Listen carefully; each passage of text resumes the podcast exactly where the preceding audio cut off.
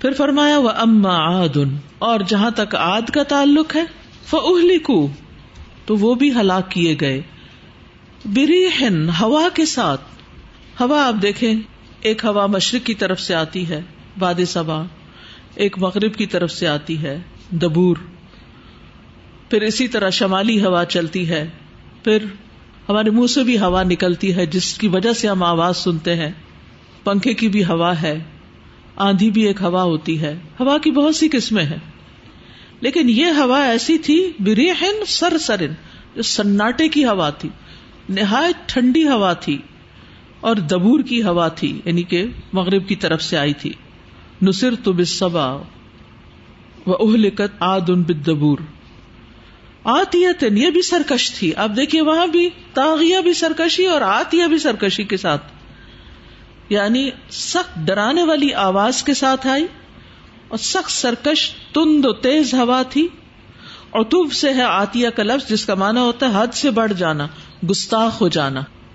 اب دیکھیے، ہوا کو اللہ نے اتنے اعتدال کے ساتھ رکھا ہوا ہے اس ایٹماسفیئر کے اندر کہ ہم زندہ ہیں اور اس ہوا پہ ہماری زندگی کا انحصار ہے۔ اگر ہوا میں آکسیجن زیادہ ہو جائے تو کیا ہو؟ ہم مر جائیں۔ اگر آکسیجن کم ہو جائے تو ہم ختم ہو جائیں۔ ہم سانس لیتے ہیں ہوا سے۔ ہوا نہ ہو تو ہمارا دم گھٹ جائے۔ تو یہ اللہ نے ہمارے اس کو ایک کنٹرول میں رکھا ہوا ہے۔ ایک اس کا بیلنس اور ایک اعتدال اور ایک نظام ہے اس کا۔ اس وجہ سے ہم اس سے فائدے اٹھا رہے ہیں۔ لیکن جب لوگوں نے قوم آد نے سرکشی کی تو اللہ نے ہوا کو ان پہ مسلط کر دیا اور اس ہوا نے ان کو ہلاک کر دیا۔ یہ ہوا جس سے ہم فائدہ اٹھاتے ہیں، یہ اللہ کے حکم سے فائدہ دے رہی ہے۔ اور جب کوئی قوم اللہ کا حکم نہیں مانتی، تو ہوا اللہ کی خاطر غصے میں آ جاتی ہے اور پھر وہ لوگوں کی تباہی کا باعث بن جاتی ہے۔ اور سر سر کا ایک مانا یک ٹھنڈی ہوا ہے، اور دوسرا مانا بہت تیز آواز بھی ہے۔ ریح سر سرن یعنی وہ ہوا جو بہت سخت ٹھنڈی تھی، جلا دینے والی تھی سناٹے کی کوئی سردی بھی جلا دیتی ہے۔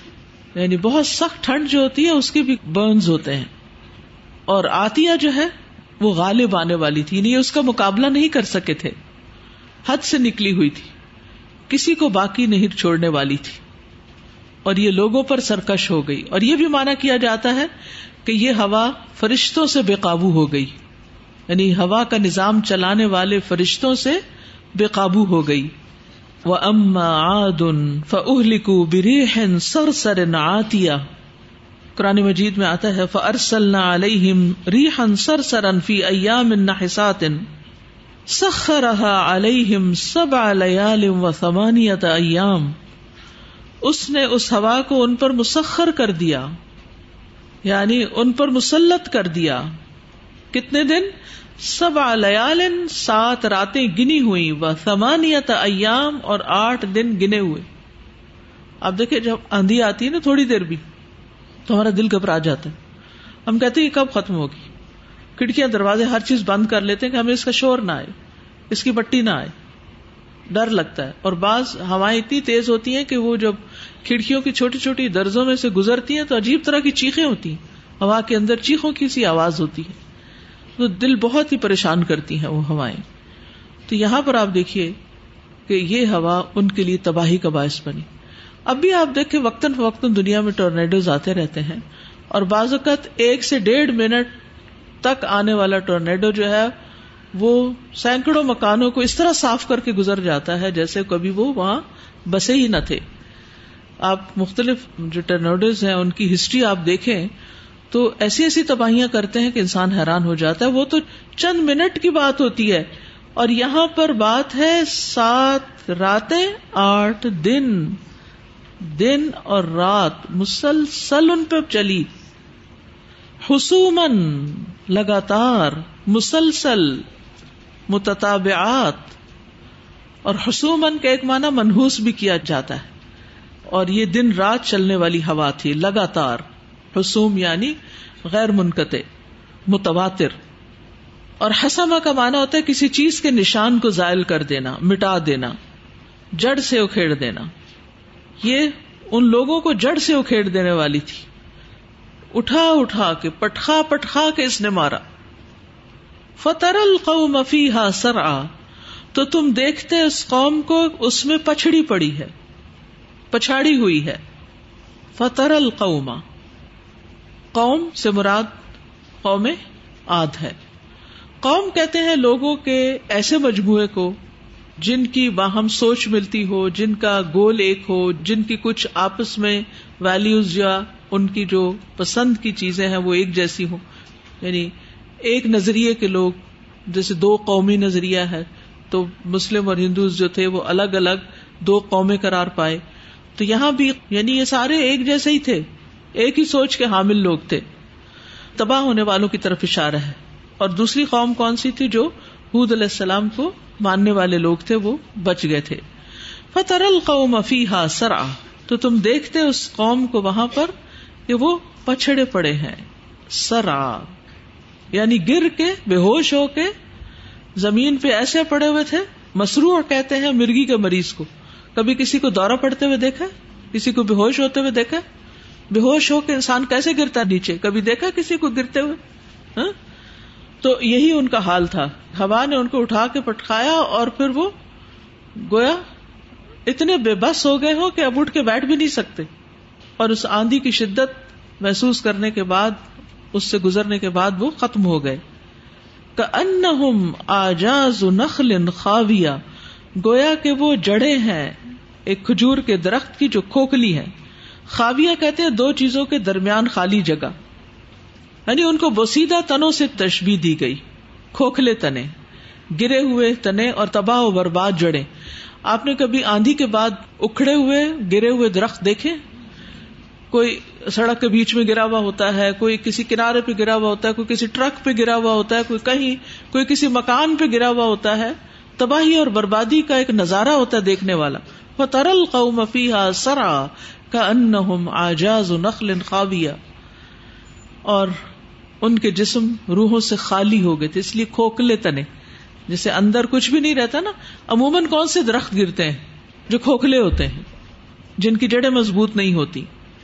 تو ان کو بھی، ان سے کیوں تشبیح دی گئی؟ کیونکہ ان کے جسموں سے بھی روحیں نکل گئی اور یہ بھی مانا کیا گیا ہے کہ یہ آندھی ان کے پیٹوں میں ناک سے داخل ہوتی اور دبر سے نکل جاتی۔ تو یہ ایسے ہو گئے جیسے کھجور کے کھوکھلے تنے ہوتے ہیں۔ اور یہ مانا بھی کیا گیا کہ آندھی نے ان کی گردنے کاٹ کے الگ کر دی جسموں سے۔ جیسے درخت گرتا ہے تو اوپر کا تنا الگ ہو جاتا ہے اور جڑے الگ ہو جاتی تو ان کے سر الگ ہو گئے اور جسم الگ ہو گئے۔ سمجھ آ رہی؟ یعنی ہوا نے ایسے اٹھا کے پٹھایا کہ سر جسم سے جدا ہو گئے۔ آندھی نے ان کی گردنے اڑا دی۔ قرآن مجید میں آتا ہے، کذبت عاد فکئی فکان عذابی ونذر آد نے جھٹلا دیا، تو میرا عذاب اور ڈرانا کیسا تھا؟ انا ارسلنا علیہم ریحا سرسرا فی یوم نحس مستمر بے شک ہم نے ان پر ایک تند و تیز آندھی بھیجی۔ ایسے دن میں جو دائمی نحوست والا تھا، نہیں، اس کے بعد پھر ان کی قسمت نہیں جاگی۔ لوگوں کو اکھاڑ پھینکتی تھی کہ ان آجاز و نقل من قیر یہاں خاویہ کا لفظ آیا، وہاں من قیر کا لفظ آیا۔ جیسے وہ اکھڑی کجوروں کے تنے ہوں۔ فقی فقان آدھا بی و نظر فہل ترا لہم من باقیہ کیا پھر تم ان میں سے کسی ایک کو بھی باقی دیکھتے ہو؟ باقیہ یعنی کچھ بھی نہیں باقی بچا۔ سب کے سب تباہ و برباد ہو گئے۔ یہ ہوا ان قوموں کا حال۔ وجا فرعون، اور آ گیا فرعون۔ ومن قبل اور جو اس سے پہلے تھے یعنی فرعون سے پہلے کی قوم بھی۔ بل متفقات اور الٹی ہوئی بستیاں۔ کون سی بستیاں ہیں یہ؟ قوم لوت کی۔ بالخاطئہ خطا کے ساتھ۔ یعنی خطا کا ارتکاب کیا۔ قبل میں قوم فرعون سے پہلے بہت سی قوموں کی طرف اشارہ ہے، جو ایمان نہ لانے کی وجہ سے ہلاک ہوئی تھی جیسے قرآن مجید میں آتا ہے وہ آدم و سمود و اصحاب رسی و قرون بئی نزالی کا کثیرا اور آد اور سمود کو اور کنویں والوں کو اور اس کے درمیان بہت سے زمانے کے لوگوں کو بھی ہلاک کیا ہم نے۔ وہ کل درب نہ المسال ہم نے ہر ایک کے لیے مثالیں بیان کی۔ وہ کلن تبرنا تتبیرا اور ہر ایک کو ہم نے تباہ کر دیا، بری طرح تباہ کرنا۔ قوم فرعون کو تو کس سے ہلاک کیا گیا تھا؟ پانی سے یعنی سمندر میں غرق کیا گیا تھا۔ اور الٹی ہوئی بستیاں جو تھی ان کے اوپر طرح طرح کے عذاب آئے، متفقات جو تھی ایک یہ کہا جاتا ہے کہ جبریل علیہ السلام نے ان بستیوں کو اٹھا کر اوپر لے جا کر واپس پٹخا کے مارا تھا۔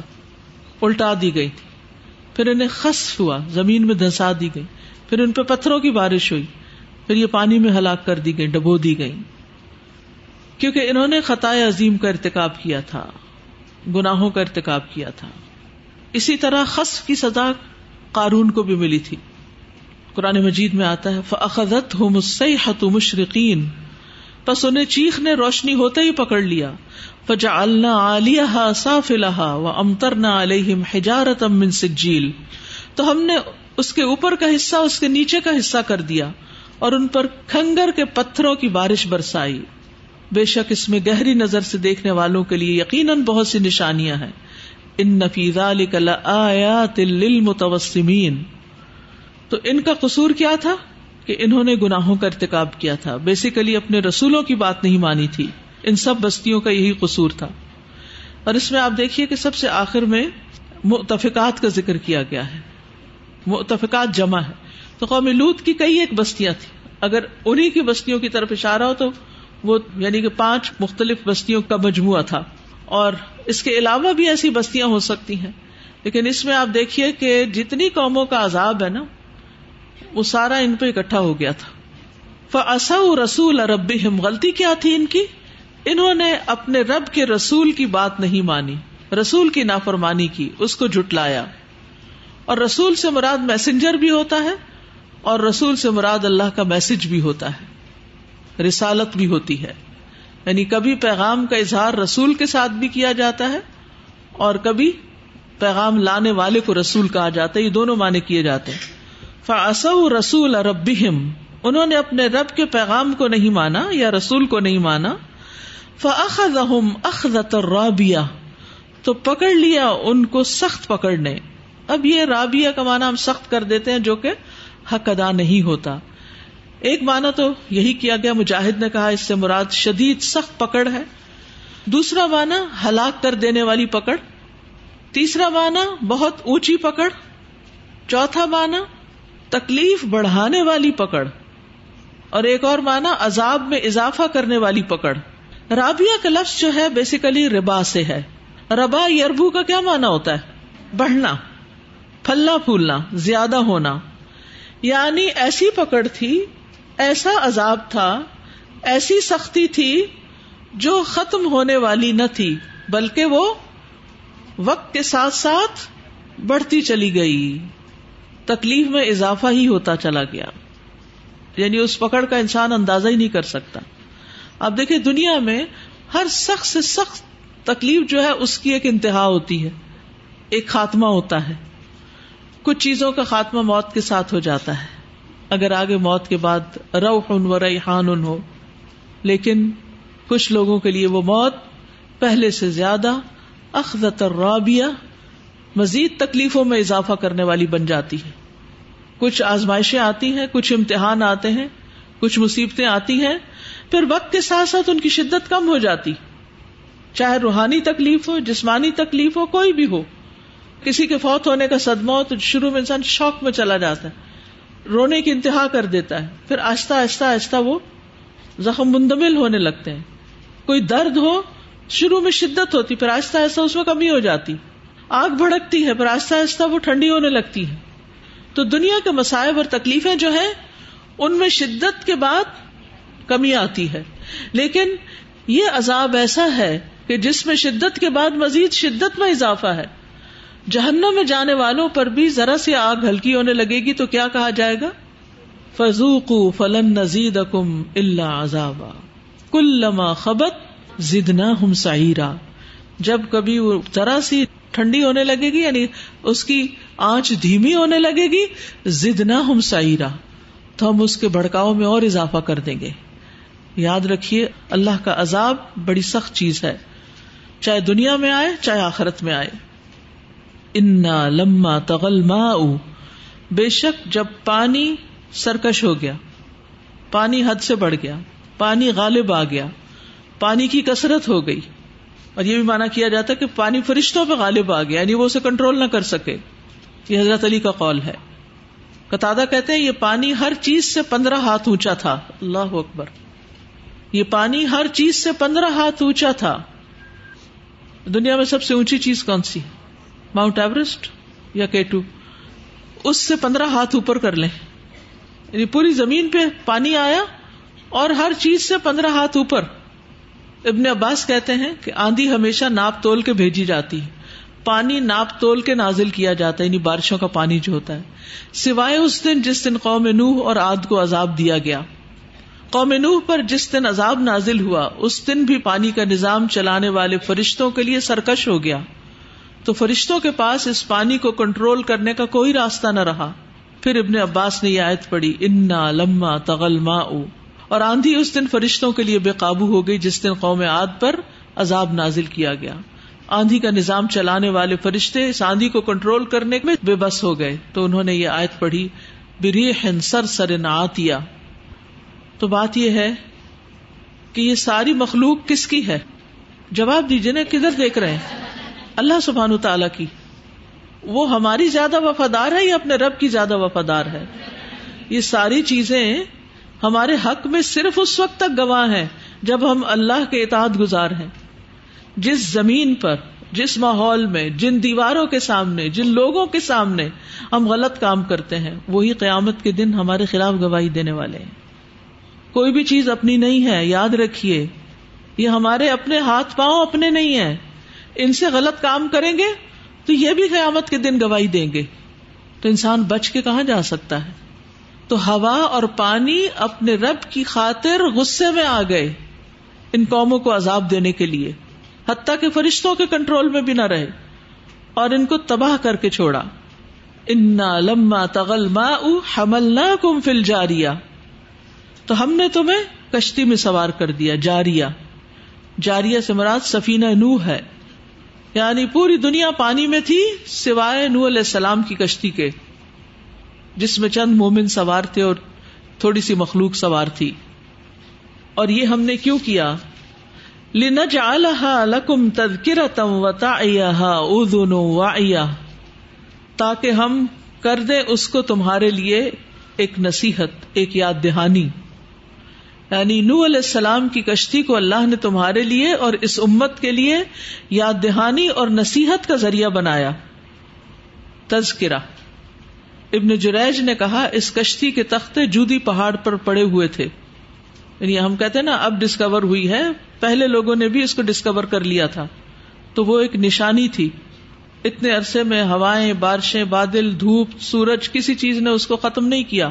اللہ نے اس کو باقی رکھا نشانی کے طور پر۔ اور ویسے بھی نبی صلی اللہ علیہ وسلم کا بتانا بھی ہمارے لیے ایک نشانی ہے۔ اور یاد رکھنے والے کان اس کو یاد رکھے ادن وا ویا کہتے ایسا سامان یا ایسی تھیلی جس کا منہ بند کر دیا جائے۔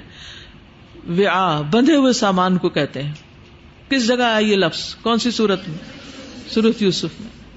قبل ویا عقی ہی یعنی سامان کی حفاظت کے لیے اس کا منہ بند کر دیا جاتا ہے، آگے سے بوری سی دی جاتی ہے یا اس کو ٹائٹ کر دیا جاتا ہے تاکہ اس میں سے کچھ نکلے نہ۔ تو ازون انوائی کون سے ہوئے؟ کہ جن میں اندر بات گئی اور اس کے بعد محفوظ ہو گئی۔ وہ باہر نہیں نکلی، کہ ایک کان سے گئی اور دوسرے سے باہر ہو گئی۔ وتا ازون وا تو کان کیا ہے؟ ویا ہے۔ اور وائیا کیا ہے؟ یاد رکھنے والے۔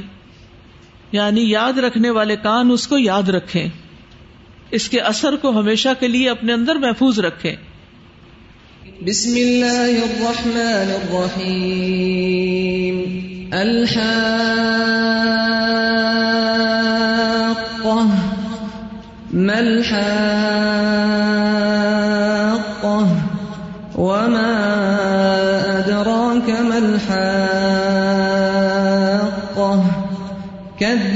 ثمود وعاد بالقارعة.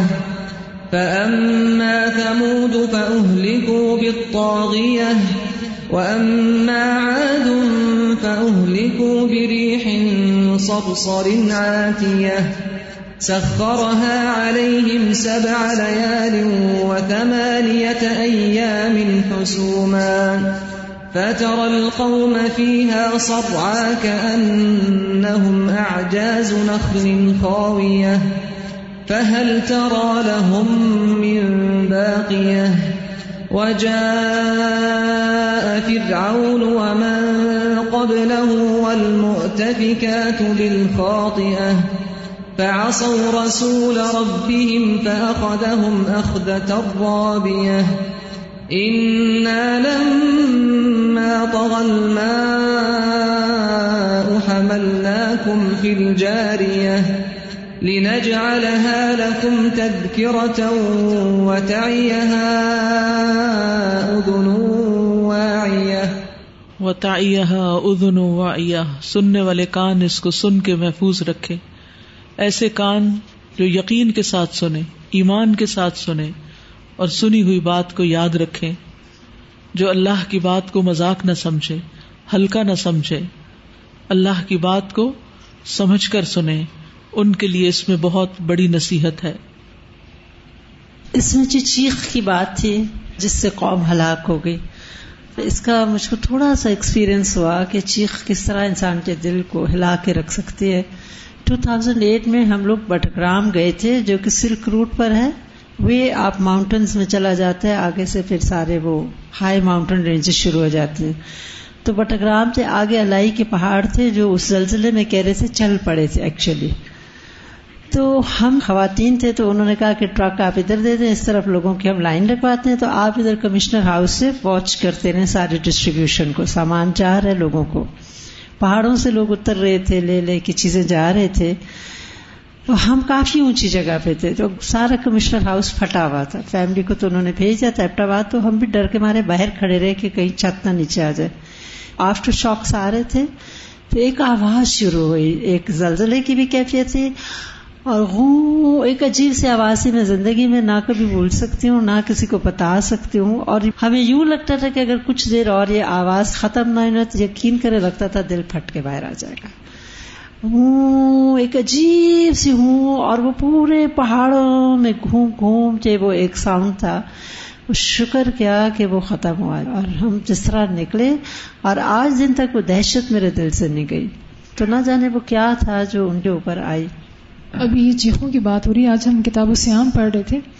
اس میں روزہ خوروں کے عبرت ناک قیام کے بارے میں ایک حدیث آ رہی ہے کہ آپ صلی اللہ علیہ وسلم سوئے ہوئے تھے اور آپ کو دو لوگ آئے لے گئے اور چڑھائی پہ چڑھنے کو کہا۔ آپ نے فرمایا، میں نہیں چڑھ سکتا۔ تو انہوں نے کہا کہ ہم آپ کی مدد کریں گے، آپ کو سہولت دیں گے۔ تو آپ نے چیخوں کی آواز سنی، شدید چیخوں پکار۔ آپ نے پوچھا، یہ کیسی آواز ہے؟ تو بتایا گیا، آپ کو کہ جہنمیوں کی آواز ہے۔ اور اس سے آگے آپ گئے تو آپ نے کچھ لوگوں کو الٹا لٹکا ہوا دیکھا، جن کے منہ چیرے گئے تھے اور وہاں سے خون بہ رہا تھا۔ آپ کو بتایا گیا کہ یہ وہ لوگ ہیں جو روزہ وقت سے پہلے افطار کر دیتے تھے۔ استاذہ، یہ چھ سات سال پہلے کی بات ہے، یو کے کی۔ تو میں واک کرنے جاتی تھی پارک میں، ایسے بڑے بڑے درخت پارک میں دیکھے تو میں سوچ رہی ان کو تو کوئی بھی نہیں کاٹ سکتا۔ ہیوج مشینیں آئیں پھر بھی نہیں کوئی کاٹ سکتا۔ تو ویری نیکسٹ ڈے جو ہے اناؤنس ہوا کہ ایک ٹورنیڈو آئے گا تو کوئی بھی باہر نہ نکلے۔ اور یقین جانے دو دن وہاں پہ ایسی تیز ہوا آئی۔ کوئی نکلا تو نہیں، لیکن ونڈو کے اندر بھی جیسے ہم فیل کر سکتے تھے، وہ آواز اس کی۔ اور جب یہ سارا کچھ ختم ہوا، جا کے دیکھا، پارک کے اندر کوئی درخت سلامت نہیں تھا، جڑوں سمیت سارے باہر پڑے تھے۔ اتنا اس کو دیکھ کے خوف آیا کہ واقعی جو ہے باقی رہے گی، صرف اور صرف اللہ کی ذات، دنیا کی کوئی چیز بھی نہیں باقی رہے گی۔ سر جی ایک تو یہ تھا کہ جو الحاقہ کا ورڈ ہے کلیئر ہوا ہے، اور یہ فیلنگ آئی کہ ایک طرف جہاں غیر مومن کے لیے یا کافر کے لیے یہ خوف کا دن ہے۔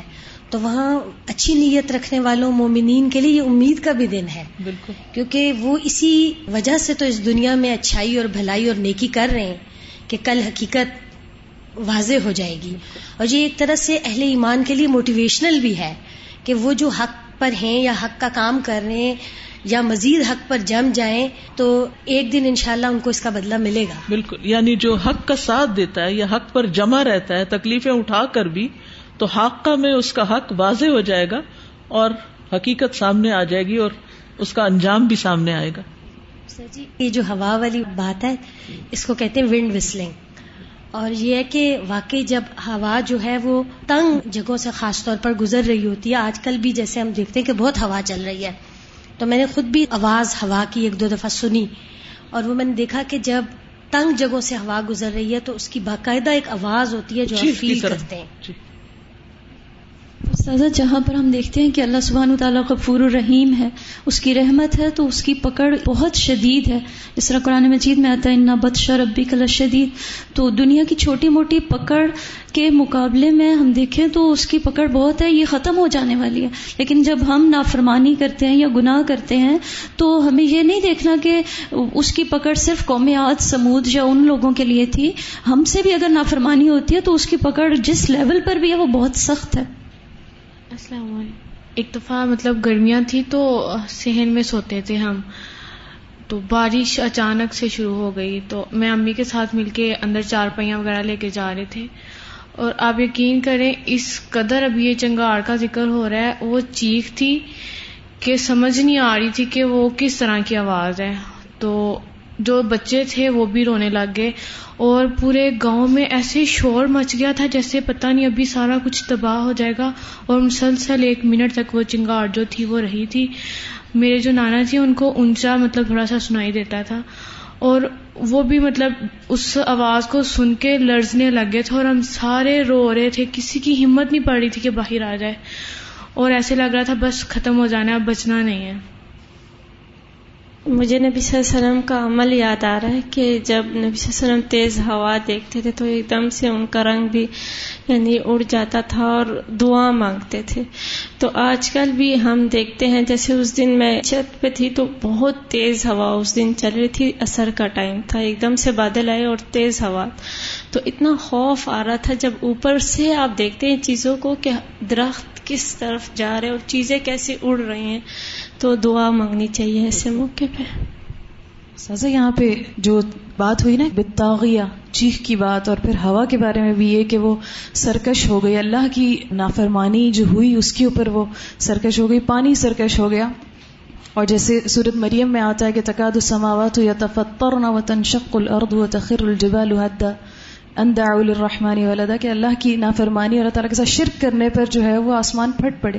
تو مجھے یہ فیلنگ آ رہی تھی کہ جیسے ساری مخلوق جو اللہ تعالیٰ کی فرما بردار ہے اسے اللہ کی نافرمانی پر کس قدر تکلیف ہوتی ہے؟